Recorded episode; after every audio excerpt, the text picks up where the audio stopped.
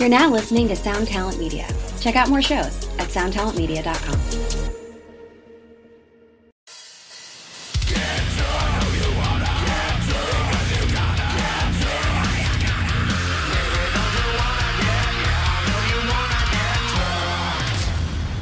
Welcome back, everyone. I hope you are all having a lovely week.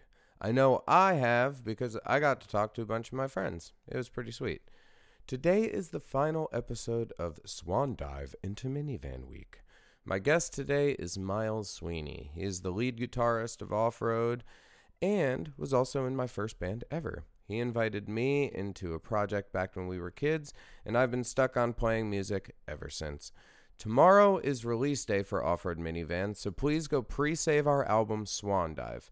You can do it on Spotify, Apple Music, all that good stuff. Now is an extremely difficult time to be releasing music. Streaming numbers are down super hardcore, so it would really mean a lot if you could do that. So please go download our record.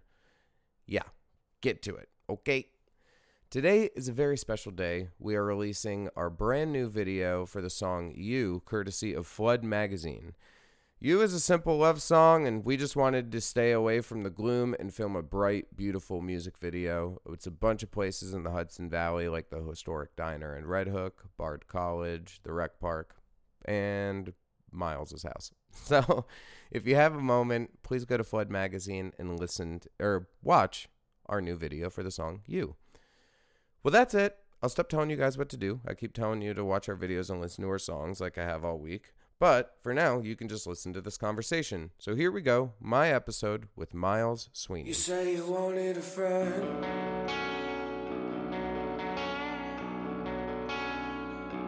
You gave me all you had to give them. You say you wanted a friend. Yeah, but then we went from bed to. The knife in the back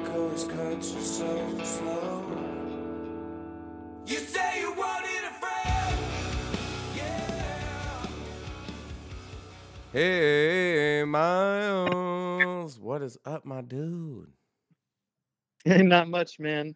Just chilling today. How are you? Oh, I'm doing pretty good. Thank you for joining me on the Get Tucked podcast. Are you ready to get tucked? I'm ready. You sound you sound chill right now. I don't know. I feel like out of all the people trying to get tucked, like maybe you're on that low key vibe right now. Are you having a, a very chill, chill Thursday morning? Yeah, I'm actually having a nice productive day. Uh yeah, did some music this morning and uh yeah. Um you know, just yeah, just chilling what kind now. of music were you teaching lessons today or something? Um well, I had a phone chat with somebody who I'm doing a record with. Um his name's Steve Gutterman. He's a really great singer. Is that the one you and Evan are working on? And it is, yeah. Cool. cool. um, and we're doing this um, this cool uh, skinny, this cool '70s rock song. Um, uh, Thin Lizzy. Do you know Thin Lizzy? Yeah, I know of them. I, I don't. Yeah, I don't know the songs per se, but I know of the band Thin Lizzy. Um, Yeah, that's cool. So you guys are doing some cover songs. yeah. We're doing a lot of covers. We, I think we did five, five covers and four originals for this Oh. guy's uh, record. That's Yeah. suck. That's super sick. I almost just said that sucks. Um, that's sick. No, uh, I know you told me a little bit about this project. So Evan's playing piano on it. Is he playing drums on it too? He, he's doing both Cool. as he can do. And you're Yeah. doing all the guitar and bass. Yes. Yeah. That's sweet. What when you're recording um bass, what bass do you use? Do you use the old the Yamaha? I do. That's it's got three strings on. Oh Dude, no way, dude! I have strings. Give me strings if you need them during quarantine. That's terrible. Yeah. I know you can't I- buy strings anywhere, but luckily when this happened, I took some with me home. So they're going to be heavy gauge, but uh, you know if Right. you want them. Dude, if you could help set up the the bass, that would be sick. Oh, I'd love to come by sometime. I love that thing. So for those listening, there is we'll eventually get to it, but when we were in our first band, the the person in the band for some reason he had uh he had a thing for Yamaha basses, and he had two of them. But one was this kind of uh, kind of green, um, but kind of blue. It's really hard to explain. Old and it, the body style of the Yamaha basses is almost like a Gibson Grabber but smaller. So it's actually a really really badass looking bass. I'm pretty sure it has a, a PJ setup in it, right? Yeah, I'm not sure. I'm not sure the pickup situation or anything. Um, Oh. yeah, I don't know my bass lingo too well. I just uh, I pretend to, to play bass when I have to. Oh, that's But, uh, cool. yeah, You're pretty good say- at it, I'm sure. Yeah, yeah. You know, your guitar chops come through on the bass. It's a good, you know, accompanying instrument to the guitar. We were talking Uh, about that yesterday a little bit with uh, Dave because he kind of picked it up pretty pretty naturally and easily. Uh, I'd say, but Oh yeah, yeah. He's great. He- He's got some sick bass riffs on the album. oh yeah, yeah, he does. Um, I think you is probably my favorite. Um, Mhm. but I don't know. He's he gets all over the place due to sick. But you, Miles, this is about you. Fuck Dave. We're not talking about Dave today. We talked about Dave yesterday. And guess who just called? Evan did. I'm gonna see what he's texting me back now. 'cause Evan. Why not? Oh, Evan. Oh, he is uh he is teaching how to break in what's gonna say what's up. Um so yeah, this week I've interviewed everyone else but you um from our band and I think that kind of makes sense even though originally I was going to have you and Dave switched, but I think it makes sense that it all starts with you, Miles. Cuz really it all did start with you and our time at Milagros in Tivoli, Yeah. New York. Um okay, so little backstory. Um, the year is around, I would say, 2004. About then. 2000 and No, you know, 2005. no, no, no. It's it's 2003, maybe 2002, because it was Oh, wow. before I was I was in eighth grade at le- at the most. Holy smokes! Okay, I was dating. Uh, my girlfriend's name was Jill. I that's remember. cool. Yeah. Jills are cool. Um, Yeah, they are. They are. Yeah. Dude, it's like too bad your name isn't like Jack. Like, um, wow. Okay. No, that's good. That's good. thing. Thanks, thanks, bro. Well, that place isn't a, a event spot anymore, but back then we went to a show that we talked about just a little bit yesterday. Um, but it was in Tivoli, New York. It's at a venue called Milagros, and it was a band called Annandale playing, and another band called Final Expression.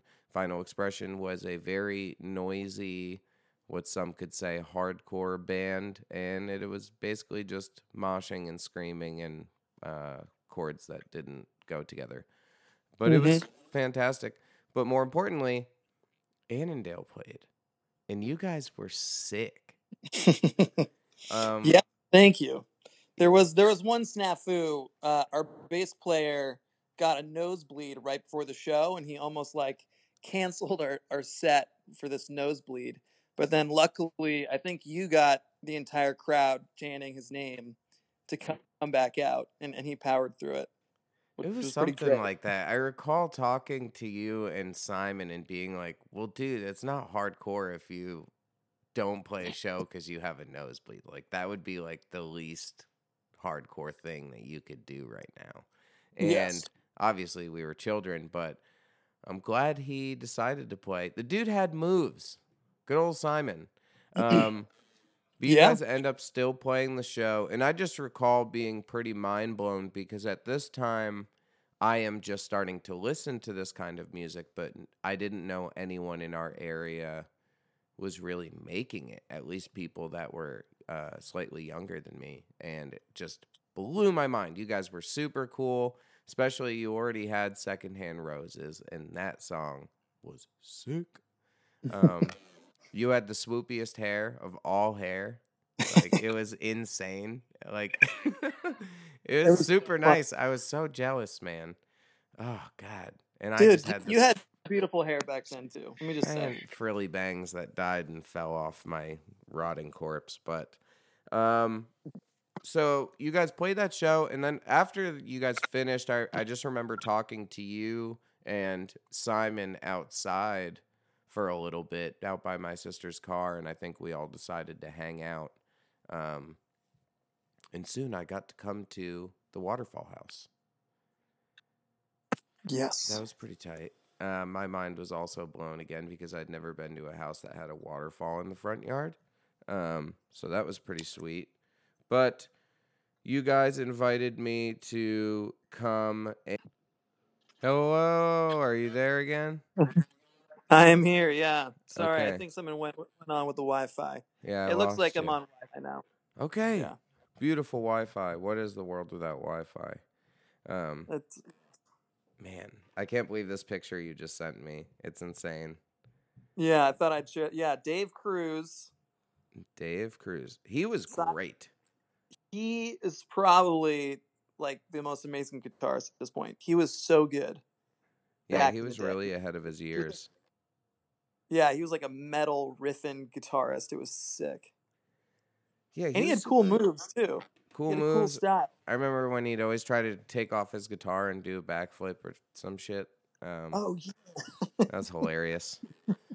I mean, at least you do it with the guitar, but again, we were children, so it didn't matter. Um, Yes. Yeah. But he was super into like every time I die and super cool stuff that I was just starting the- to get into. Alexisonfire and like he was into everything. Yep, Yeah. he could shred. Dude was the pull off riff king. He Yes. did pull off riffs Remember, everywhere. remember that song that we that we recorded? Uh, hold the knife that had the j- j- down down in it. Oh yeah. That little riff. that song yeah. was sick. I want the pull off riff to like make a comeback. Yeah, I just did a pull off riff for that that guy Steve Gutterman. Um, I'll send you the song. What a metal name, Gutterman. Dude, it's what's sick. up? I'm Steve Gutterman. Dude, his voice kind of sounds like that. It's kind of awesome. That's He's got sick. bass voice. He's got a bass voice. It's crazy. Is it sexual? Uh, no, it's just really weird. It's like cool, man. It's like goth. Oh, like- that's it's like cool. Goth. I it's like that. goth metal. It's like horror metal. It's cool. Sweet. Uh, yeah, with that '70s, you know, influence and stuff. yeah, like some falsetto-y shit or something, maybe. No, Um, no, it doesn't go for like the. He doesn't do like the '80s, '70s, The like. final countdown. Yeah, yeah. No, it's just more like down like this. It's really cool. It's, Oh, okay. I can't. I can't do it too well, but no, that's cool. yeah. Someday we'll hear it, the record. But sorry, uh, we got cut off for a second. The internet died, but Miles is back. We're talking about Annandale, which is at the time his band. But what we're getting to is it will soon be our band. Um, so you guys played that show. You invite me over to hang out with you, and we have like kind of uh, an audition, I guess, in your in your basement. Uh, Did Dylan come that night? Yeah, probably. Yeah, he was the drummer. And I can't remember honestly. I know actually. Simon was there. I know you were there. I just can't remember if Dylan came or if we were just jamming me, you, and Simon. but That that could be right. Yeah, there was a lot of me, you, and Simon. somewhere along the way, you guys realized I sucked at guitar, but I could sing. Ah, and Okay. I yeah. think, yeah. And then I don't know, but I guess you guys were like, hey, you should, you know, sing in the band. So I started singing in the band, and that was pretty tight. Um, and then we we practiced pretty hard all the time. We were still in a place where we had to have our parent, my parents, or everyone's parents drive them around and stuff. But we did a pretty good job of keeping at it. That summer, we played the Club Crannel show with the junior varsity, Aiden, the Hurt Process, and the audition. Talked about this a little bit yesterday. You remember much of that show? That was the only one like bigger show I did with you guys. Yeah, no, that was a pretty big show for us. That's probably the biggest show Annandale did, just considering Aiden had like a sort of big moment um, right afterwards. Um, Oh yeah. You know, we almost played with Hidden in Plain View, who I saw a few times at the Chance in the big theater. So like we got really close to playing some like bigger shows for a really really young band. Um, I think that if we would have kept at it, we would have. Oh yeah, we definitely should have. Yeah, kept at it. But then you know we entered high school and uh, other elements you know came about. Namely, I'd say girlfriends and at least speaking personally, I'll just say girlfriends and uh, you know got into like a bit of partying and stuff. So the band Yeah. stuff kind of suffered. If we had just stuck with it though, I think you know, yeah, it was a great band. Yeah, you guys. I mean, before we get there, I, one thing I brought up yesterday. Remember when we went and played Sean Legier's backyard, and that I guess was. It, wa- I sang that day, but I had never really sang in our band. Um, but we did that Silverstein cover. Um, what was what's that one song? Oh god, I- when you find out that I'm dead. Um, I forget the name of it, but uh, something about breaking things or something like that. But god damn it, that's gonna plague my brain. I'm gonna look it up. Uh, but yeah, we sang, played that Silverstein cover. That was super fun. We did the summer show, but Annandale didn't last too long for me, really. Although it made quite the impact. I remember we ended up doing one more show with me at the Elks Lodge in Red Hook, and I played and I shot Marvin that day and in um Annandale. And that was fun. And maybe that, so fun. yeah. Yeah. I don't know Yeah. if that was partially what led to my eventual demise. But one day, you and Simon and Stoutenberg all come over to my house and kick me out of the band. and uh, my little emo heart was broken. I was no longer singer in a screamo band. I was just bassman in a hardcore band, and that will eventually set me up for the rest of my life. Um, but smashed into pieces. That's the name of the song. Okay. Okay, thanks. That was it. I that was Thank I was looking that up. But um gosh, I'm a mess. We just Danielle and I built a new desk this morning, so I have a new desk set up and I hung up some of my beautiful Music Man basses and I am in a new element today, so I'm a little clumsy. But Okay. This is great. It's great just talking to you. dude, it's great to talk to you as well. I Thank love it. It's my favorite. Um, we've been pretty good of keeping in touch throughout this whole damn thing anyway, so it's not really Yeah. that different. But today has a purpose. It's to tell the musical history of Miles Taylor Sweeny of Off Road Minivan. Episode 8 of Get Tucked. But, um, yeah. So, Annandale, you guys kicked me out. We played the Elks Odd show. That show was super fun. I forget what other band. I know um, Truth Takes Aim played. Wasn't And- Fight Me Vinny in there there too? Like You their know what? reunion? Fight Me Vinny did play.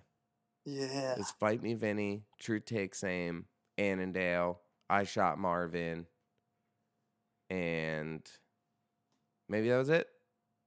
I think that was it. I, I don't know. I, you have such a good memory for that stuff. I forget like most of the bands that I played with when I was 13 years old. It's really stupid, dude. Like my I, my whole life, if I could have my brain register anything that was uh, a little bit more useful than lyrics to songs or um, like shows that I've attended, then I, dude, I would be doing so well in life. But sadly, that's about all that's stuck in this stupid, terrible, disgusting sponge. But that was a great show. Uh, I had a great time. Soon thereafter, I left. You guys did Annandale for a little while. Ryan, um, who was my neighbor, joined. I know I just can't get enough of Ryan's in my life. And you guys re- re-recorded one of the songs, or two of the songs, or recorded a new song or something. Yeah, we re- we recorded Secondhand Roses, and then there was two new songs. Um, and it's even hard to find those second recordings because I think they're only on MySpace. And like, I don't Oh, even know so if those are probably gone. Yeah. Yeah, yeah. He wanted you guys to be more serious. He wanted to write Yeah. poetic lyrics, not I'm gonna um, kill myself, but not kill myself because I'm 15 years old. What the fuck am I talking about lyrics? Which, honestly, dude, if we were looking back on like who was more screamo, I was so much more screamo than Ryan Stoutenberg. You guys fucked up. Yeah, well, I can tell you we were more productive, but I mean that's probably more my fault. But we like the band was definitely at its heights when you were um, at the helm. Naturally. Um, You know what? I yesterday just because I thought it it feels better for me. I said that I blame Simon because Simon liked Ryan Stoutenberg so much and thought he was so cool. So I was like, Well, it is. It's hard to not like Ryan. Ryan Steinberg's such a sexy. He had like long hair. I know. You know, he he yeah he had he had deep He you know deep strong aspirations. But we were just like He also was very screamo. I mean, he liked AFI. Like he loved AFI. But you guys did just become tighter. You guys were hanging out all the time and I I guess I was starting to get caught up with band number 2 for me. I shot Marvin. Um we all just hung out with older guys and it got us distracted. Exactly. Older men Exact- influenced us to do bad things. But um um but that was also very fun. I shot Marvin really didn't do shit. We played a couple shows, but we never went and played like the loft or anything like that. Um so things kind of went stagnant. But Yeah. Did you do singing in that band? Was that Nick Cadone? that was Nick Cadone. You know, I know what fucked up that band um, was he started dating my sister. No, really? I didn't know. Yeah, yeah. And It was Nick Cadone and Kyle Avecchi on vocals.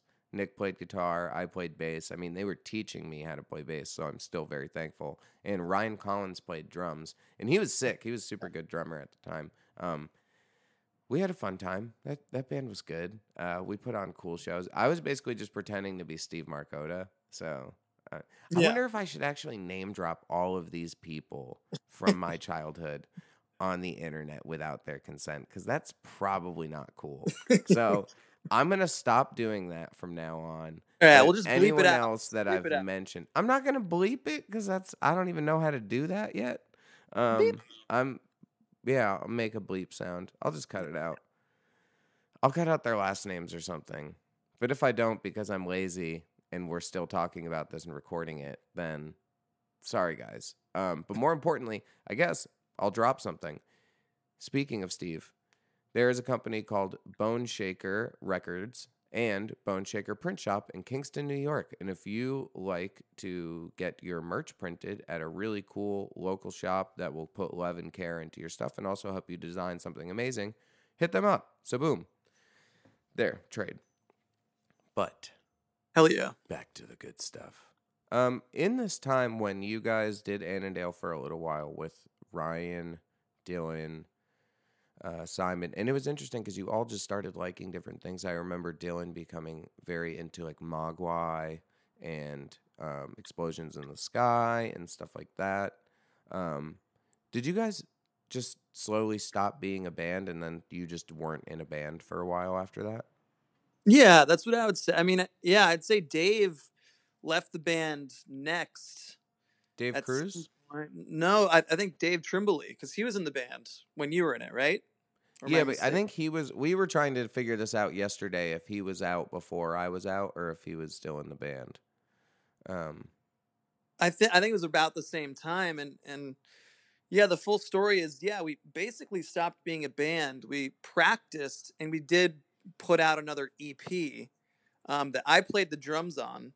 Um, I was actually an okay drummer back then. I'm not like that good anymore. Um, but yeah, I did. So we we just put out a couple songs. Um, and then different bands. Do you remember Dylan started playing in this band, Countess of Persia, which was very pavement influenced. they were great. Weezer influenced. Yeah. Um, and you know, not to name drop Dylan, but he actually dropped out of school, I think, to like go on tour with the band, and Yeah, that just ended up not happening. if I wonder if we can find those recordings anywhere because that band actually was fantastic. Uh, The singer's name was Ricky. He Yeah. had been in a few projects. He formerly played drums in a band called Ghost Among the Dead. Yes. And um, Yeah. which funny. They almost got signed to Solid State Records years ago, but um, wow, yeah, Countess of Persia. I forgot Dylan went and played in that band, which is great for Mhm. him. Um, Mhm. I mean, you know, I'm he's done uh, cool things with his life, so I don't think he's that bummed out about dropping out of high school. But Yeah. yeah, what a guy, what a band. I forget who else played in that band. I don't recall. I just remember the bass player having a really amazing Fender Bassman all tube head, and that Mhm. being like, I was like, man, I just want his bass tone. That's amazing. Um, yeah. Yeah, they, they were really good. They were that was a really nice sounding band. Oh yeah. Did you play in any other bands around this time or up until you went to college? Um, no, I I played with other people. Um, I I put out like a couple solo records. I don't know if you ever heard, but they're up on like MySpace. Like I I had um, and I used to hand them out at school and stuff, and they were actually really interesting and cool. Um, I was was like got really Elliott in- Smithy sounding stuff, yeah, right? yeah. I got very into like Elliott Smith and Nick Drake and that like acoustic emo sound. So that became sort of my shtick. I'd say through the later half of high school was like was doing that. I mean, I still played with Ryan That's pretty cool for high school. Yeah, Yeah. yeah, it was good, and and it definitely like progressed my musical knowledge. Um, you know, a little bit further and stuff. You know, I, you know, Yeah, it's a little different than playing power chords and panic chords and, you know, pull off riffs. Right. It's uh, a little bit more complex. So, yeah, it's just different. Yeah. Yeah, absolutely. I guess and in the sense of Red Hook High School, things ended up the only semi screamo band actually ended up being Dev's band, uh, Coriolis Effect, and then you know I was in the pop punk band with Adam and Mm-hmm. Yeah. We were in a three piece pop punk band called Imposterous, and we were actually pretty good. I thought Yeah, we you guys were great. Uh, Very we were tight. Adam taught me how to sing and play bass well. He like I mean I I was always singing in chorus and doing theater, but I had never had to harmonize with anyone live. And basically all of our songs were harmonies the whole time. So that was super fun. Getting to work with him was really great because they were also the first people I ever met that were trying to record themselves. They spent so much money on personal equipment and being able to record themselves at home and all the demos we ever released they did themselves it was pretty badass loved working with those guys but you eventually uh, after you graduated high school didn't you move to florida for a while Yep. Yep. I moved to Miami. Um and i'm going to miami Welcome to miami yeah, that that's uh all I listened to down there. you know when you were down there did you hear a lot of people call it miami Uh from time to time. Yeah. my friend Carlos, who does merch for Fit for a King from time to time, he is from Cuba and he lives in my Miami, and that's how what he calls it and how he says it, and I says it's the proper way. Um, and then it's funny, I was listening to that Will Smith song again and like thinking about it, and there is a part where it's in Spanish and they refer to it as Miami. So I was like, oh, that's interesting. I've never thought about Will Will Smith song that deeply before. But fun fact, that was the first CD I ever owned was Big Willie Style. nice. Good shit. Uh my my first was uh the Backstreet Boys. Um Oh, I think I was 6. Yeah. that's awesome. Yeah, it was pretty dope. There's a bunch of uh you where you're from, don't care what you do, as long as you love me. Everyone uh, loves some of the most troubled the most some of the most troubled kids in my grade actually did like a bunch of uh covers of Backstreet Boys songs and I was like a part of it. It's just kind of funny that That's these like cool. badass guys were like into Backstreet Boys. Well, when you're young, I think um, you're going to be into just about anything that looks cool to you. And when you're young, I think you either Mm-hmm. notice what girls are liking and you're like, oh, wow, I'm going to pretend I like that too. Or you're like, oh, that's gross. And sometimes, you know, it's the same way that, you know, my sister's friends could be over and they're all watching the Spice Girls movie. And generally, I'd be like, fuck the Spice Girls. But then I'd be like, yo, y'all watching the Spice Girls movie? Shit, move over, Tamarara. Like, I'm Totally. so, Totally. you know, it just, I guess it depends on what you're interested in when you're a young lad. But Yeah. uh, yeah, Backstreet Boys were cool. I like that stuff. I was more of a Hanson guy. I had a Hanson cassette actually, and me and Stoutenberg, we were we were super into Hanson at the time. I, you know, I wonder if he'd like to still say that, or if it was really just me. It might have just been me. I don't know. I just recall being in the bathtub listening to Hanson. So think about that, guys. Pretty sexy. Um, I was a young young buck back then. That was a very long time ago. We were listening to a, a cassette that was like a copied cassette, not even a purchased one. So, Oh yeah, you nice. So what were you doing in Miami, Miami? Uh, you know, to be honest, I just didn't feel like going to college right away. Um, I graduated high school with pretty good grades, but I kind of didn't know exactly what I wanted to do. I also was interested in writing books. So I went to Miami, um, moved in with a girl I was seeing immediately, um, started working as a picture framer. Um, and I wrote a couple books down in Miami. Um, so it was sort of just like a very retrospective time in my life, I'd say. High school was a bit crazy. Like like you can tell, like we were all over the place. Like we uh, played in so many different bands and got into so many different scenes that like yeah, I just took you know two years down in Miami, um, working and meeting new people and like different cultures and stuff, and um, wrote a lot of music and and actually wrote a couple books that are pretty terrible. That's But, uh, awesome. Did you ever like send them anywhere or try to get them published?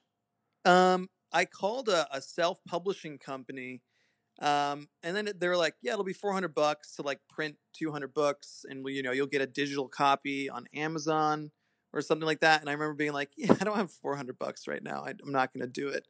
And they literally kept calling me for like the next ten years, and I kept being like, "Actually, I'm not. I'm not going to be a writer. Like, um, please don't call me anymore." And they just kept calling for for ten years, being like, "You inquired about um, self-publishing a book." That's kinda awesome. Yeah. Vultures. they wanted that four hundred dollars and they needed it. Okay, Miles, you So are on bad. the Yeah. list. Yeah. Um, so that's cool. Uh, Yeah. eventually, you decide to come back to the Hudson Valley. What made you decide to come back? Um, well, before that, I moved to New York City with that same girl I was seeing, and Okay. again, kept uh, writing music. That's when I first went to college. Was at uh, the New York City College of Technology in Brooklyn. Okay. Um, and then when me and her split, I uh, I decided to move back to the Hudson Valley because we had to get out of the sa- you know the same apartment, and it was kind of a perfect it was a perfect moment. It really worked out for the best for me. Um, as you know, me and you reconnected. Um, me and a lot of old friends. I mean, I had a really really tight group of friends. Simon being one of them. Yeah, Um, the Tivoli Dylan. kids were always very tight in general. Um, yes, Yes. Yeah, I I think you guys all really stuck together and um, still do for the most part. It looks like. Yeah. I mean, you guys have way more friends from high school than I do. That's for sure. Um, Yeah. But so you came back. How quickly did you decide to go to college at Bard? Uh, I was back for a year, um, and I was doing stonemasonry, and I had recorded. I recorded like seven songs, some of which are pretty good. Um, some I kind of, you know, yeah, would love to redo in a way. The lyrics I would love to redo. Um, if you're interested, those are on my SoundCloud under Miles Taylor. Ooh, Um, I'll have to listen to those as well. yeah check them out um and so i did that and i was i was doing some art artistic stuff but then I, I was also working as a stonemason and i was working at this restaurant called a fork in the road That place rocked. yeah it was good food Oh, um yeah. and it was fun you know those were like really fun years um of hanging out and partying a little bit and you know just living life and then after working as a stonemason i was like hey i got to do something a little bit more than this like i'm not i'm not destined to make you know 15 bucks an hour for the rest of my life so um i went to Hey, columbia and no Greene- offense to people that uh, maybe are stonemason and Oh, yeah. they fucking love it. But Absolutely. You dude. should you should bleep that out because uh, I was actually making ten dollars an hour. But Oh. yes, but you got you got the sentiment. There's nothing wrong. In fact, I miss uh, a lot of those jobs that people today would call Yeah. essential. There's a lot of beauty in those jobs. Yeah. In fact, that's why I, I still do a lot of construction on the side and stuff. Yes. But- And you still do the framing as well, right? I yeah, I went back to picture framing, which is what I did in Miami. Um, so that's very interesting. It's kind of funny when things come back around. You know. Yeah. I'm Um, sure there's a nice little art to that. Yeah, can, yeah. uh, There's there's some craftsmen. Yeah. Yeah, I can hardly put together an IKEA desk, so I don't really want to try to do anything fancy. But okay, so you're back. You decide to go back to college, um, and you're diving into Bard College, Annandale on Hudson. Um, what was the focus? Um, well, that so I'll just say when I left Columbia-Greene, I kind of thought it was going to be literature still, um, because I knew how hard it was to make it as a musician. Because I'm more mostly like a songwriting musician. I'm not a classically trained anything. You know what I mean? Like I can't really take music, or at least before I went to Bard, I couldn't take music and make some kind of career happen unless it was songwriting based or like band based um, stuff. Um, so I was initially going for that, but um, I had a very strong recommendation letter from the music teacher at Columbia-Greene, who's actually a really famous bass player called Malcolm Cecil. He literally produced, I think, a few Stevie Wonder albums. He's like this. Um, he was a visiting professor at the at the community college, That's amazing. it was incredible. Yeah. Um, but he actually, you know, taught at Bard. He teaches master classes all over the place. Um, and he heard me play and he wrote me a recommendation for music. And so my advisor, when I first got to Bard, um, threw me into the music department and there was really no getting out of it. But obviously, I was very gifted at music and it, it, it's my deepest passion, um, more so than literature. So I I went for music. Yeah. Um, and that was sort of like a jazz theory, you know, um, program, you know, like the American Songbook. It's, it's, um, I'm sure you talked about it with Evan a bunch, but um, yeah, it was this, the same program as Evan.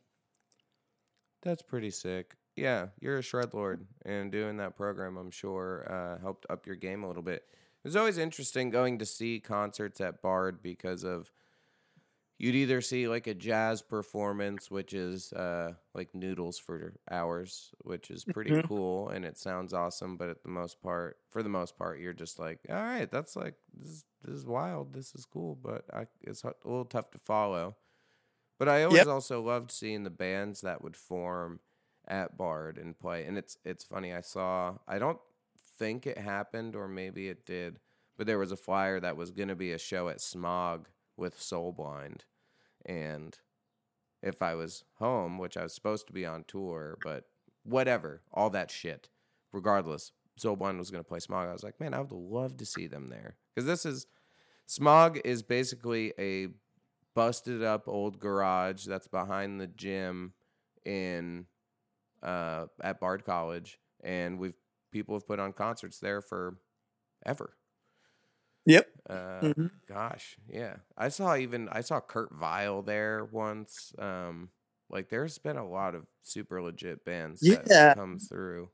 Do you know Um, that band, the Microphones? They were they got he got big. He's one guy, I think, the Microphones. But he's like a real spacey uh, indie, I would call it like indie rock thing. Yeah, you get a lot of good musicians who come through. That's cool. Did you Um, play in any bands in college? No, I I mean I did these uh I did the I did this band with a bunch of female singers because I I also joined the jazz vocal group, um, which I hated because you had to get critiqued. You had to go up there and sing a song, and then the entire group had to be like basically tell you that you sucked over and over again. Oh, awesome. But I ended up playing guitar for them. Um, so I started this jazz vocal. Not to, it was like this sort of jazzy, but we took modern songs and we jazzed them up with three female harmonies with some really amazing singers. Um, yeah, so I put some bands together, but um, nothing original.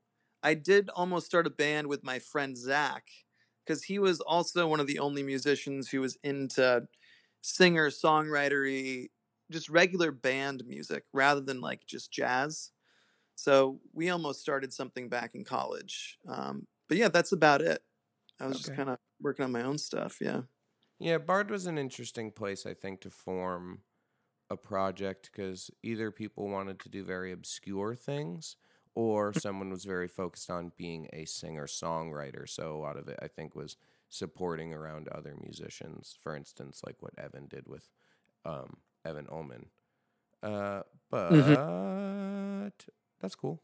That sounds nice. Yeah. But we snagged you at the end of college. I mean, you hadn't graduated yet, if I remember correctly. Yeah, you guys snagged me. I, I think you guys actually we can retell this story later if you want to, but um, you you and the band came to the bar um, in Tivoli. Do you remember this? And you checked out Oh yeah, a, a funky little jazz kind of show that I was doing. yeah. And And, you sang and you, you- covered uh, Jeff Buckley. Yeah, was it Jeff Buckley? I, I don't remember what it was. Yeah, the I- Hallelujah cover. oh, gosh, The Hallelujah cover. Wow. Yeah.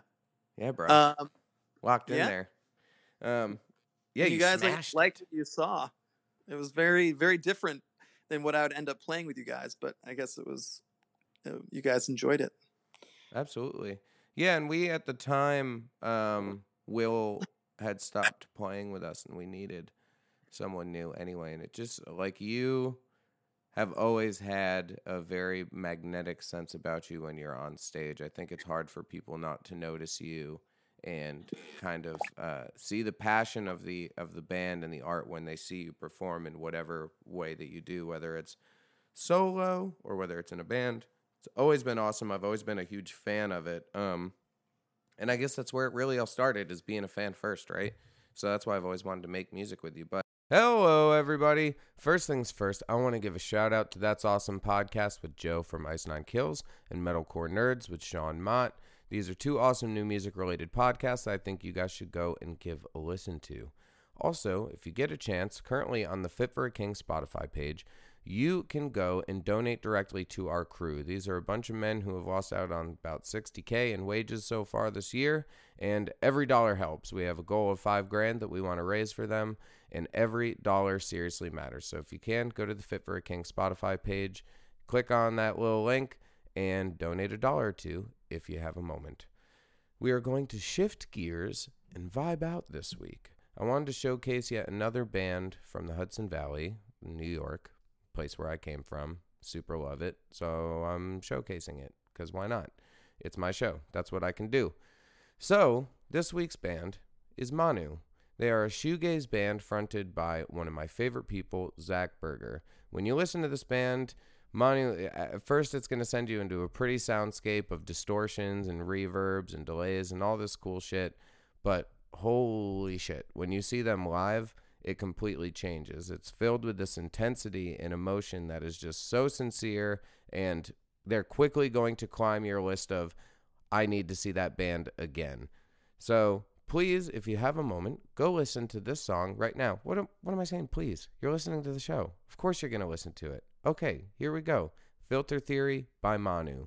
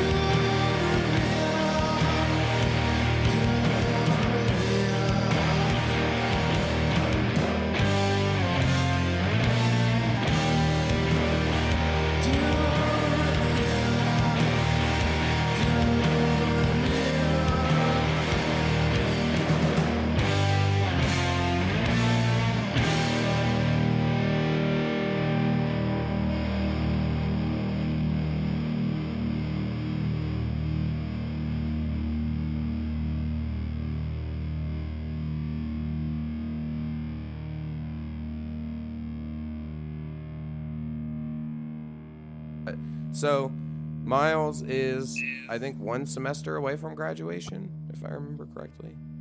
Yeah. About Yes, there? I think so. Yeah. Yeah. And the band had shown the song, or no, we hadn't shown the song yet to the You label. No. We all got But- together. We wrote Light Up the Room Yep. at First practice together. Yeah. first practice together. You started doing that intro part with the chords and rolling with the volume knob. Yes. and that was sick. And everyone just we wrote. Oh man, if you haven't heard on our previous EP, there's a song called "Light Up the Room," and it's groovy. I love that song. Reminds me of Thrice, but like not Yeah. Thrice. Yeah, I love it. I love the the chorus. The chorus has got some good riffs. Um, yeah, there there's some jazziness to it. Yeah. You can hear. a little free form, but that was awesome. So you Yeah. joined. We write that song. I think uh, we put "Glow" together after that. And uh, 17, I just I was trying to figure this out with the other guys, but I really can't recant when we wrote that song. And if it was like already put together when you joined or if it wasn't. I think maybe we had parts of it but didn't have a breakdown to it. I don't remember. Yeah. I think it was way different um, at first, and I think the breakdown was there. Um, but then you decided to come back in with the new chorus. New chorus. that was after our first show where I played at the Loft. Um, so we played a different a different version of 17 years at the Loft show, and then after that we changed it At up. the I- loft? Who did yeah, we- remember that? Remember that show we played? Um, was it like a? It's like a benefit show. Right, right. The benefit show that we did with uh, Cock Punch. Yes. yes, I do remember that. Holy smokes! All right, Yeah. I lose. I there. I forgot something. I didn't. Uh, man, I'm. T- uh, there's two two major things we left out this week. I totally forgot about that. Holy smokes! It's not even that major. It was a show. It was a benefit show that I put on, and um, luckily, of all bands in the world, one of my favorites, the lovely Cock Punch played. It was awesome. Vincent and Kevin uh, put together their. I forget the other dudes that are in the project, but they came and played, and it was awesome. I had such a good time at that show. But, um, yeah, that was your first gig. That was pretty Yes. quickly after you joined, right? Yeah, pretty quickly, like a week or two. Yeah, we we put together light up the room, um, and you know we had a version of 17 years. We didn't have glow, I don't think. Maybe we did. Um, and then we had a, a cover of 1979. That was the the show we did that 1979 cover. That cover rocked. That was sick. Yeah, I thought we did a good job. yeah. That was also the year that everyone covered 1979. Is it? I, I didn't hear any other ones. I saw a few others, but um, it was interesting. I love that song though. How can you not play it? It's so good. Yeah. Pumpkins is one of my favorite bands of all time. They were huge influence on my musical taste and style. I think the bassist owns uh, Basilica in Hudson, if I remember correctly. Really? Um, yeah, That's cool. But yeah, that band rocks. So we did that show, and then after that, I think we recorded the demo at the music space for Spiral Gaze Mm-hmm. and did drums and vocals there because Melvin, I think, had already done guitar and bass, maybe. Um, but yeah, that thing smashed. It was good. I love like when you. I have to find that pre-pro version itself because I just recall it sounding really cool and unique. But we take the pre-pro version or demo version, whatever you want to call it, of Spiral Gaze, and we send it to Solid State Tooth and Nail Records, what have you. Because if you don't know, they are owned by the same person, and one puts out light music and one puts out heavy music. But we're talking to uh, Solid State Tooth and Nail, and really, uh, quite quickly, uh, within one 45 minute conversation, they're like, "Yeah, we can we can try this project and put it out." So we all get together and have a celebration dinner in Rhinebeck. Ah, yes. That was nice. Good times. What a fond memory. It was wonderful. It was a very surreal moment for me. I gotta say, being like, hey, so we're gonna get a record contract, and you know, we're gonna get our EP paid for, and like, there's there's like really great things on the horizon. Um, yeah, it was very surreal. It was nice. That dinner was great. Yeah, it all came about pretty um abruptly and out of nowhere. I was I was stoked. That was wild. Still thinking about it is wild. Um yeah, it's I think it's the greatest that we've gotten to do it with a bunch of dudes that all have a piece in kind of our beginning of music in the first place. I mean, me, you, and Dave being able to be in a band together, you know, now 16 years later or so is pretty damn cool. So, It's incredible. Yeah. yeah, I'm very Yeah. much into it. It's awesome. So we signed with Tooth and Nail. We put together the EP. Now, when recording the EP, um, you played leads on all the songs. I think because I know, Um, for instance, like bass, I only recorded on two of the songs for bass, and Melvin did two songs. So I don't know exactly to what level how you guys broke up the guitar. Yeah, Dave actually wrote um, some leads too, because at that point he was still doing guitar. We had a three guitarists, one bass, one drum lineup, which was uh, interesting.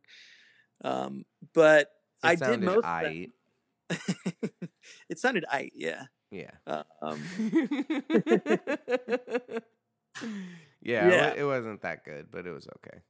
it Um, worked. It worked. It But worked. anyway, so he did a few leads that were very, very cool. Um, you know, I did all the leads at like the end of Glow was all me. Um, you know, um, I did that one lead in Spiral Gaze in the verse. Um, Light Up the Room, you know, was all my leads, I think. Um, and then 17 years, I actually didn't do any leads on because I think in songwriting, it's nice to like that was the big problem about having three guitarists, I think, is that me and Dave would show up to a recording session both with lead parts and it would be like, which one do we use? Um, you know, we'd obviously make an objective decision about which was better, but it was like sometimes it's nice to not have like eight different leads going on. It's nice to let the vocals sit on top of the mix, you know, all these little things. So I agree. Uh, so in 17, I literally said, I'm not writing another lead because it was a very like the verse riffs are are two lead sections going on. So I was literally like, I'm not gonna write anything else, guys. Like it's perfect. It's good the way it is. that so- song's fun. I like playing that song a lot. Yeah. But okay, that makes sense. so we end up getting it mixed by Mike Watts, putting out this EP probably about a year later. But before that, um, we record the Spiral Gaze video, which you really you always come in clutch. We would not have any music videos if it was not for Miles and his family, uh, to be clear. But your dad lets us shoot a music video in his um, super super cool loft, and that is basically what you're looking at when you see the Spiral Gaze music video. Um, Yeah. But that was one of the most fun weekends ever, apart from destroying my vocal cords. But we had Yeah. fun. We drank. We had all of our friends there and got to put, put together one of the more fun music videos I will probably ever do in my life. Um, I think it was just extra special because we all had family and friends there. You had uh, Lena there, but was anyone else from your family in the? Um, from my side, no, not in the video. Um, but I was reunited with like Marcus Albinder, who was a close friend Yep. um, back in middle school. Um, yeah, Ryan Staudenberg was there. Um, man, what a good yeah, time! That shit it was great, dude. It was awesome. So I guess this was our our um not mine, but as a band, uh, we had our first experience February of 2018. We dropped the music video for Spiral Gaze, and we put out the EP. Uh, we did one tour with our friends Bloom from Massachusetts, and that was pretty sick. Was that your first tour experience ever? Yep, that was my first tour experience. Any Uh, super fond memories? I mean, uh, it's tough to pick one. Um, where were we the the night that we all partied? The night where we, we all cut loose, us and Bloom. That was a pretty nice night. I forget what city we were in. We were in. Do you know? Pittsburgh. Um, Pittsburgh. Yeah, it was Pittsburgh, I think. Was it Pittsburgh Which, one? by the way, is an awesome city. Yeah. um, oh, I love yeah. Pittsburgh. Always fun. No, the whole thing was great. Just being in the van with you guys. Um, the whole experience was just kind of nice. Driving from from show to show. Um, Yeah, it's Yeah. super interesting at like going out for your first tour experience because you're stuck in a van for however long. I think for us it was just a little over a week. mhm. But um what a good tour to go on. Bloom is a, a side project um or no, I shouldn't say side project. Is a primary project of ex guitar player of Transit, Tori, and um now that Transit doesn't exist, basically if you like those songs and like those riffs, go listen to Bloom because it rocks. Their band is super good.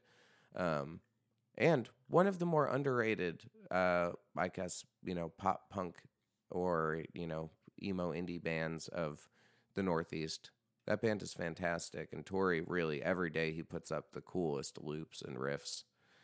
It's dumb. Yeah, I, I completely agree. They're like, um, yeah, like indie rock, pop punk, really catchy, Super really catchy fun band. live too. Yeah, they're all great.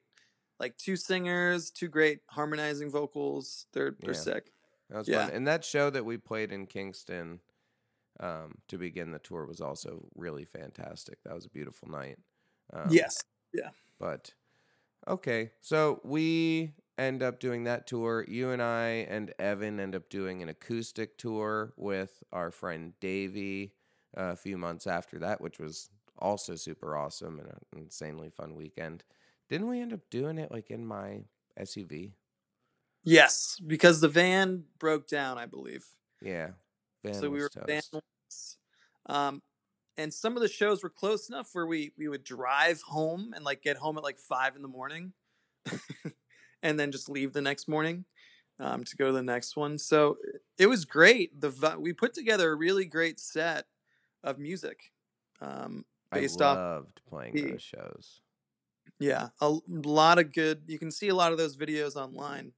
But yeah, they were. Um, that was a really great show. It was really easy because we we played off of each other. Um, you know, that was the good thing about the acoustic thing is you could go into like some really soulful parts that we had never gone for, gone to before, and me and Evan would just follow you like perfectly. So it was an it was a great set of music. Yeah, it was very free flowing. It was um, one of the most enjoyable times as a singer getting to play because it we uh, just the accompaniment that we put together just felt so so perfect for me. I I don't. I, it's hard to say because I guess that's why nowadays when you listen to a lot of the music that I've created, um, especially the last few years, a lot of it is um, infused with more softer elements than in the past, and it's because for me, I just love being in that pocket now. Um, and that acoustic tour really showed that to me too, because I had moments where I could be really soft and vulnerable, and then have times where I could really cut and belt and make it something special um, for me uh, emotionally, not necessarily resonating with other people. But I liked that, you know, over that period of time, over that tour, there were people that were like, "Oh, this sounds kind of like Manchester Orchestra. This sounds kind of like the National," and you know, bands that I really admire and love. And it was a just a different side of Off Road Minivan. If you're interested, you can go on YouTube and you can search Off Road Minivan, Spiral Gaze, Off Road Minivan, Supernova. Um, what other songs are up from the acoustic set? I Um, we did "Candle in the Dark," Candle which is in the an Dark. awesome song. Yeah, Man, um, we crushed that song. if we could re-record it and have it sound like that, dude. I mean, we definitely it. should. Yeah. Yeah, at some point. I really do want to do an acoustic EP at some point or light electric, whatever you refer to it as. But it's beautiful because also Evan plays piano and he smashes it and makes it Mhm. worth bajillions because frankly, he's just so good that you could just listen to him play all day.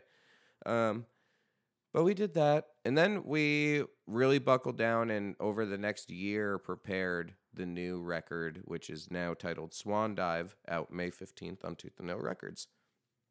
Um, you wrote a shit ton of demos for this album. Mm-hmm. yeah, I, I might have written like over 50 songs. um, and a lot of them just got like left on the cutting room floor um, because we were all you were touring and and uh, Mel and Dave were touring, so like we didn't have time to develop all of them. But that just goes to show you, like we picked, you know, four maybe that that made it onto the album that were really really good, um, and we combined it a bunch of songs too. You had a huge part in the in the song "You," which is, I guess, seems to be everyone's favorite so far of the singles. But um, Cool. didn't you had the original demo of Heavy Coldplay, right? Yes, yes. So, um, after recording something at Mel's, me and him um jammed for a second, and I had that little bendy riff, the intro riff slash chorus riff. Um, and then he puts like those three chords over it, and we're like, "Damn, that's sweet."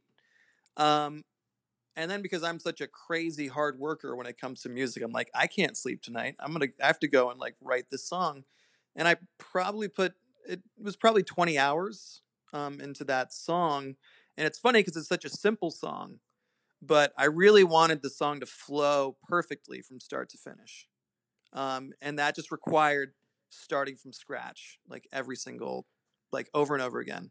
Like I can't, I couldn't start the song in the middle. Um, you have to like start from the intro and see how it how it all flows and connects together. Um, and so yeah, the final form is what I is what's the is the song. Um, you know, for the most part. I mean, everyone adds their own elements and stuff like that, but Yeah, I mean, you know, crazy- obviously you needed Dave's bass lines in there and stuff, but for the most part, it seems like just all that, uh, with that the chorus was all you really needed. Once you guys had that, it was like, man, I can slap this thing together because the verses are pretty open and chill, Mhm. um, and the bridge is chill and basically just a build up. Yeah. It's, it's awesome, man. I just recall getting that one back and having that be such a fun demo. Um, and being extremely enthusiastic about that song because that also it's i find that uh, generally on our releases my favorite songs are the ones that are the most um, written between the entire band uh, like vampire is very much a fusion of you and melvin you Mhm. can hear it in the riffs you can hear it where it's melvin's verses but those leads and the riffs all over it is just miles miles miles Mhm. I love it. It really um, brings out this element to our band that reminds me of the stuff that I enjoyed when I was younger. Because it seems like you guys aren't doing anything with any intention. You're both just being yourselves, and the way that that fuses together has worked out really fantastic so far. Um, Yeah, that song's awesome. It's uh so energetic and that chorus is just like I would have never thought to put that vocal melody to that chorus, but it's like a big open vocal melody. It's great. The like sink your it's like such a short phrase that you like spread out over the the whole chord progression and it sounds really epic. Um you know, so I that I- might be my favorite song on the record. It might Um, be mine as well. Um, I it's hard to say why I had that lyric written, and I forget exactly why I um, landed upon that for it. But it's funny. Um, Ryan Kirby has taught me that where he would always him and Bob, both of them. I would uh, for all the Fit for a King stuff I've ever done. I write just these long songs, and then they look through them and just go, "Yep, that's it." And just pull out the phrase or pull out the couple lines that are good are like the perfect ones Right. then use that Mhm. so they've he's always told me and that was the biggest problem with my first fit for a king record was i did too much i didn't think about the idea of having to sing it live and pull it off where at least with vampire it's built in a way where yeah on the court on the recording i sing it all but it's meant to be really you melvin and the crowd singing sink your teeth into me and me ripping in the middle and having that support and i think that hopefully someday if the band ever reaches the magnitude that i would like it to that that's how it would sound live um, or at least allowing me to sing the lower register of it and then bop off in the middle but Totally. Yeah. yeah, I like that song. Eventually, I think after the record's out for a while, I'm gonna do an episode where I just go through all the lyrics and song mi- meaning song minings. I'm gonna do this song um, song minings if you fucking offer me Van Ricky Swan Dive. Um, God, that's my terrible uh, Australian accent. When I, dude, oh my God, there's this video I'll have to show you guys. It's on YouTube. Um, but it's called YOLO and it's terrible. But when I'm around my friends, it's been Alpha Wolf from Australia, they're super fucking good. And we were supposed to tour together like 70 days this year, and it's all fucking ruined. But uh, they're Australian, so when I'm around them, I I do that voice and sound like a complete douche because I'm insensitive and I don't care uh, about people's feelings. But they, for some reason, find it remotely humorous. Uh, but that's because they also enjoy the YOLO video. But maybe they don't think it's funny, and they'll listen to this and they'll be like, "Oh, fuck you, dude." But I'll just put it out there now because I'm talking about their band. But one of the upcoming episodes will be Scotty from Alpha Wolf, and I'm very excited to have him on and talk about that band because it's got to be you know crazy being young guys and being in a band and, and getting any international steam, and especially when you're from a place like Australia that's just so far away and so remote. Um, so that's super badass. But enough about that fucking band. I don't want to talk about them anymore. I want to keep talking about you, Miles, and how sweet you are. Mm, You sweet Thank you. boy. Um, Mm. man, fuck. Where were we? we were talking just uh, patting ourselves on the back for a little bit. Yeah. Yeah, just talking about Vampire and how awesome it is. Um, Yeah. But you guys think it's awesome now? Wait till you see the music video because it's really weird and you might think it's terrible. But I like it a lot because I got to Dude, the dance. music video is so sick. It's gonna be awesome. Yeah. But what what other you know, obviously you wrote other songs structurally on the album. Um, what other stuff did you pull out or what was maybe the hardest song for you to tackle on the record? Um, hardest song to tackle. Um, I don't know. Do you write Uh, any riffs that are really hard for you to play? you know, there's a riff. It's it's very buried in the mix, but um, it's the arpeggiating riff in the chorus of "Below Third, which is a great song. I can't wait for everyone to hear it. Maybe they'll hear it before they get this episode. But um, N- It's a really uh, Not before this episode, but only a clip of it. I played a small clip of it in Evan's episode, which came out on Monday, um, and came out not right now while we're recording this, but you know what I mean. It came while they're listening to this. It would have already come out. oh my god, okay, Oh my perfect. god! There you go. So, okay, So Boom. it's it's like an arpeggiating riff, um, but it's skipping strings. It's actually very hard to play, and I actually had to sing it first. It's one of those few riffs where I'm I was thinking about the chorus while driving, and I go. Not that I'm singing perfectly, everybody, but you no, get it's the awesome. You sound great. okay, I'm humming it. I have to go home humming it and have to figure it out. And it's this A major arpeggio that like jumps around. Um, it's like. It's like there's jumping back and forth, and it syncs really perfectly with your uh, your vocal melody for that It makes song. you want to jump. And we actually, when we play it live, that's actually like the intro riff. It's so good. Sweet. So that one was a sick riff to write, I think. Um, yeah. Other yeah, that's lead- one of my favorite leads of the record for sure. yeah. Uh, Um, the end of Supernova has a bunch of leads going on. Um, it sounds very epic. Um, yeah, and I, and I like our breakdown. I don't know if you've teased where our breakdown will come.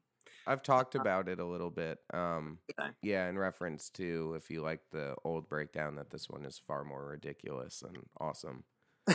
But and I also talked about how I wanted to have screaming on it because someone posed the question. They're like, if you could have any non-rock person uh, do vocals on your song, I was like, oh, I'd get someone like Trevor from Black Dahlia Murder to scream on the end of that song.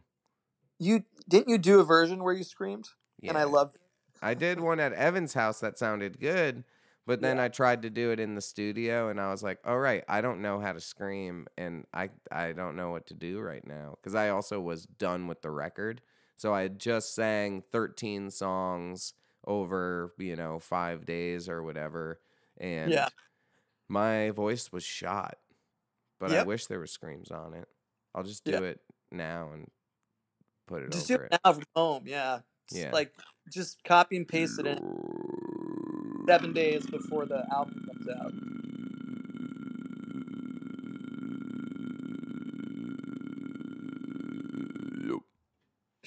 There you go.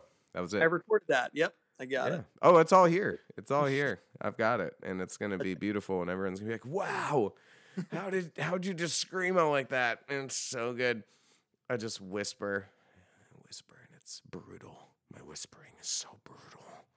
Um, so yeah, the I don't know. Any other, any other leads for you that pop out? Anything else I did? I'm having a hard time recalling stuff right that now. sounds super difficult. You know, I'm gonna do myself the favor of looking through the track listing real quick because that will help me for a moment. But nothing that comes to mind as like impeccably difficult. Um, I, there's always a few songs that I think were very special to put together. Like Taconic, we really did as a group, and that was great. Swan Dive, you know, Melvin just kind of had that, and it was natural and didn't need too much work outside of it. Um, Mhm. And then you know we had our challenges, which were a song like Platinum. Um, Yeah. but I think the most underrated song on the record is Bliss. Uh, Bliss is great. Yeah, love Bliss. yeah, I think that that's the track that um, we always forget about, and it's a little late in the record, and it gets kind of forgotten about. But Bliss is a heater, um, and I'm really excited for everyone to hear um, 737. You know what I just realized, dude? What? And I wasn't sure if we actually did it or not. Candle in the Dark isn't on the record. I I yeah, I remember us talking about that. Yeah. How do you feel about that? Are you cool with that? Yeah, that's fine. It's okay. It's a dope song, but um, I think we realized that we could do a better recording of it. Yeah, and I don't want to always be that band that re-records songs like we would with Spiral Gaze. So I think it's better this way. But um, I really can't wait for everyone to hear 737 because that's something that I haven't talked about, and um, it's gonna be fun because I wrote a song about people dying on airplanes. Um, yeah, It's very hard sell. yeah, it's fun. Um, I But it's a play very poorly, and somehow John made it sound okay. But yeah, I think yeah, Bliss is super underrated. Forgot I mean, I never forget about Bliss. I mean, we played it. That was one of our songs on the set list for the last tour. Um, yeah, that's a great. It's a great riffing song. Um, it's very old school thrice. If you haven't teased it yet, it's got a very old school kind of thrice. I'd, I'd put it in that category. I'm gonna use part of that song for this episode. Actually, Ah, yeah, put in that intro at the beginning of it. Perfect. Yeah, Um, yeah. And I wrote the bridge to that. I mean, it is the same kind of riff, but then I just move the the chords in harmony, and it kind of works perfectly. Hell yeah.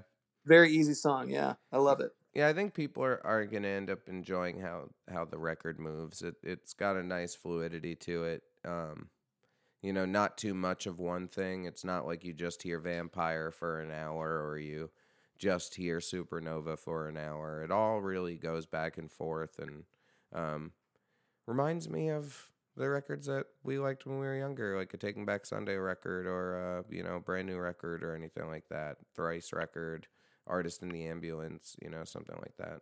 So Exactly. Yeah. I think people will will dig it in the end. But um, what's your favorite? If you had to pick a favorite, do you say Vampire was your favorite? I mean, if we're not gonna pick Vampire just cause it's sort of like it's on one of our releases, I'd Yeah. say Below Third is the other one that it's a good starter. Um, it's a great starter. Um, it's super catchy. It's like almost pop punk, but it's still got that kind of off-road minivan heat to it at, Yeah. at. I think anyone who likes pop punk to like the Menzingers to Saves the Day, stuff like that, just good summer music. This is that summer song, Yeah, it is you know. Yeah. Very catchy. Very catchy. I'm a Um, fan. That chorus is sick. Yeah. Thank you, my friend. That was, a, you know, I that's another song I kind of forget how we came up with it as a band and how we Mhm. wrote it. Um, I feel like it was just a group effort and live shit because we try to, as an element, you know, as as a band, we try to do do things live. We try to play together. We try to get together and practice, and not just rely on making demos on the computer. You, it needs to feel right when you're playing a rock song. It's not just putting together crazy riffs and time signatures and drum parts where you need to sit down and snap it to a grid. This is one of those bands that we just try to feel out and um, let the Yeah. you know emotive sense of the song kind of take itself and and and it worked out. I think that I am. There's probably one or two things I'd change on the whole goddamn thing. I I think I'm pretty proud to release this thing tomorrow. So Hell yeah. I cannot wait to listen to the whole thing back to front yeah, on Spotify. Yeah. Yeah. Nice. tomorrow or next week, whatever. But Whatever this is. Yeah. and on the day that this comes out, which is Thursday, the 14th, the music video for you comes out as well. So if That's anyone's great. listening, go and watch the new music video on YouTube or uh, no, it's on being released by Flood Magazine on the 14th, which is today, the day you're listening to it, because this is the day it's out. And if Yes. you are listening to it after it's out, maybe sometime in the future, you should still go look at our music video for you because it's really nice. And you'll catch a glimpse of the waterfall house. Yeah, Remember there's that? quite a bit of the waterfall house. There is the waterfall that is from your front yard. There is Yep. uh, your living room in it for the intro scene This little dining room. and for the Devon and everyone scene. yeah. Um, it's all we like getting back to uh, what I said earlier. We wouldn't be able to make music videos without Miles's family. Miles's family um, has a couple really unique properties in the Hudson Valley that have given us the chance to take these landscapes and turn them into music videos. Other than for the music video Vampire, which was a local venue that hasn't been active for over 10 years now that we rented everything that you see um, for the most part is thanks to miles and his family. We shot a few um, other places. We went to bard college and shot at blithewood and that is the um, mansion that you see in the garden area. And we also got to shoot at the red hook diner which i cannot wait to go in there when this is all done and tell them to go check it out because that place is just staple for me. I mean Danielle and I would still, when we lived in Beacon, would drive an hour on the weekend just to go eat there. It's my favorite. oh, it's the best. Yeah. Yeah. And it is a super old diner. I forget, it's like 1918 or 1920 that place started or some shit. Maybe I'm wrong. I don't. It's old. It's got a historic sign next to it, so it's got to So be it's old. pretty old. It's old enough. The historic diner of Red Hook. So, you know, you are my right hand man. We really accomplished a lot this year when it came to um, getting this record done, but also getting all the the after work done, the, the the post effects, putting together music videos and shit. So I'm super thankful for you and all of your help and your parents' help with getting this done, because it came out so good. Oh yeah. So good. We got lucky with our actors too. Um, Yeah, they were great. we got a couple New Paltz students who, um, Zach and Chelsea, who came and worked for us for the day. And Kevin did a fantastic job directing them and getting them to uh, play the part. But they just did the cutest shit anyway and crushed it. And what an amazing day. Shout out to Devin and Becca for being our other couple. Dev is uh, one of my best friends, so that's why I don't give him as much praise, just because it's like, uh, hey, can you please do this for me because you're really good looking and and you you look so good on the camera, Dev. Come on, and uh, they all crushed it. Um, just thinking back on us all watching them shoot in the living room, these are memories I will have for the rest of my life, or as long as my brain properly functions. so, you know, Yeah. Thanks, man. You have been nothing but the greatest of help to me. And um, you know, the band really took shape after you joined. We we needed that extra spunk and that guy that was gonna put some some fuel on the fire. So Well, thank you guys. Thank you. And yeah, thanks to everyone in the band and everyone listening. Uh, being a part of this band has been a really important, centralized part of my life, my adult life. So it's great. I can't wait to make more music with you. Dude, same. happens. That's all I want to do right now when this stupid shit is done. And I'm not not saying it's stupid because it's like actually stupid. I'm just saying it's stupid because I'm frustrated and I'm tired and I want to go outside and play with my friends. So, um, yeah, I agree with you. As soon as this is done, we will make some tunes and uh, get back at it. You know. Yeah. Hell yeah. And even so, you should come up. You should come back up to the Hudson Valley for a barbecue or something, and we can we can socially distance, but yeah, hang out. Oh, down. dude, I'm 100% down. I'm going on a hike with people tomorrow upstate. Actually, I'm meeting them in Beacon. So, um, Sweet. yeah, I I just need to need to get out a little bit. But um, for everyone listening, one last thing, Miles, why don't you tell them um, about your music lessons and how they can reach you if they would like to get guitar lessons from you? Ah, yes. Um, so I teach at the same music school that Evan teaches at, um, called the Community Music Space in Red Hook, New York. And right now we are doing online lessons. Um, you can book them at the Community Music Space website, and uh, you What can is either that book. website? I think it's communitymusicspace.com. Sorry, I didn't know you were going to ask this question. Well, that's okay. Try to get you that money if we can. Um, Oh, I'm sure that there are plenty of people who would like to get lessons from you. Yeah, and I just did a, a songwriting seminar. Yeah, so it's communitymusicspace.com. And obviously, we could do a lesson um, via Zoom or Skype. Um, you know, so I mean, that's that's the big takeaway I got from Bard was a lot of this this musical knowledge that I hope to pass on to people. Um, but uh, yeah, I did a songwriting seminar. Um, you can find on there. Uh, there, I think Evan did a piano one too. Um, but that's on their Facebook page. Um, yeah, or you can get in touch with me on my Instagram. I'm at Miles Back Home. So yeah, Excellent. Dude, that's Thank you. awesome. Yeah, uh, Miles is a fantastic singer and um, songwriter and guitar player. So if you're looking to get some guitar lessons, he is your dude, and he will help you to jazz up your life. But, um, dude, thank you for getting tucked. Thank you for talking. you had a great time. Yeah, it's it's been a hell of a week.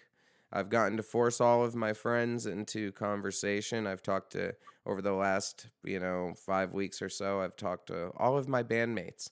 So it makes me feel better and pretty much as soon as I get off with you right now, I I'm going to go call Ryan anyway cuz he called me while we were doing this. Um but yeah, dude, I love you, and my life wouldn't be the same without you. You have been my rock. You have helped me so much throughout this project, and all in all, you consistently give 110% effort in everything you do in life, whether it's your friends, your family, your uh, work. You know, it's it's very inspiring to be around you. So, thank you for being part of my life, my dude. Dude, thank you very much. I feel like I was just talking out of my nose for a minute there. No, you sound perfect. Ah, well, bye. Ah, well, thanks, Miles. Um, but dude, I'm gonna let you go. Hang on for one second uh, so I can say goodbye to you properly off the air. But Miles, I love you, dude. Thank you for being on the show, and uh, I can't wait to release our record tomorrow. Same here. Love you, dude. Love you too, buddy. All right, bye. Bye. Alrighty, everybody. That was it. The Swan Dive into Minivan Week is now over. Off road is a very important part of my life, and I know it may not be for everybody. A lot of you might just be here because you're into Fit for a King, and I totally get that. Off road has really become a very pure emotional release for me. I can say things in these songs that I just couldn't say in a Fit for a King song, and it's it's just something that I really needed, and I thank you guys for your support and for listening to the band. And it's just awesome to get to make music with my friends that I've known for the better part of 20 years now. So, waking up tomorrow and downloading this album will be one of my proudest moments, and I can't fucking wait.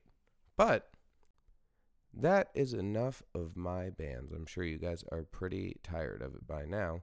So, this week we're going to do something new and fun. We have one of the greatest frontmen to ever grace the genre of metalcore. Ryo Kinoshita of the band Crystal Lake will make you wish that you never wanted to be a performer. He is so captivating and sounds so brutal that it truly blows my mind every time I get to see this dude. We have been lucky enough to play a lot of shows together, and I can easily say he is one of my favorite people on planet Earth. So tune in next Monday for my episode with Ryo of Crystal Lake. I took a flight on a 737, crashed in sent me to heaven. Never believed the end that I saw. My whole life passed by, you weren't there at all. I took a flight on a 737, then land on an island, a classical western. If everyone's falling, we all hit the ground. I wish I could call you up. No one can change the time that we get on the short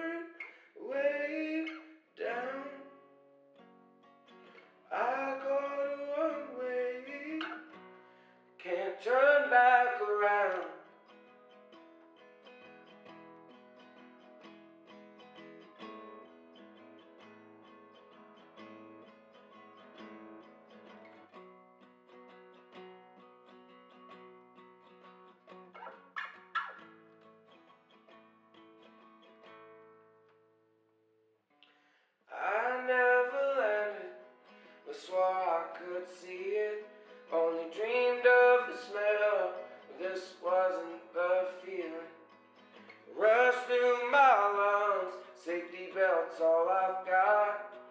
This mask isn't helping, malfunctions on us.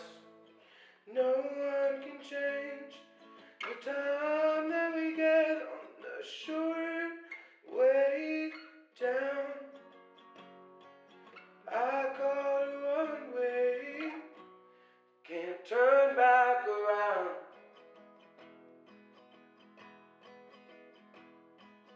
Uh,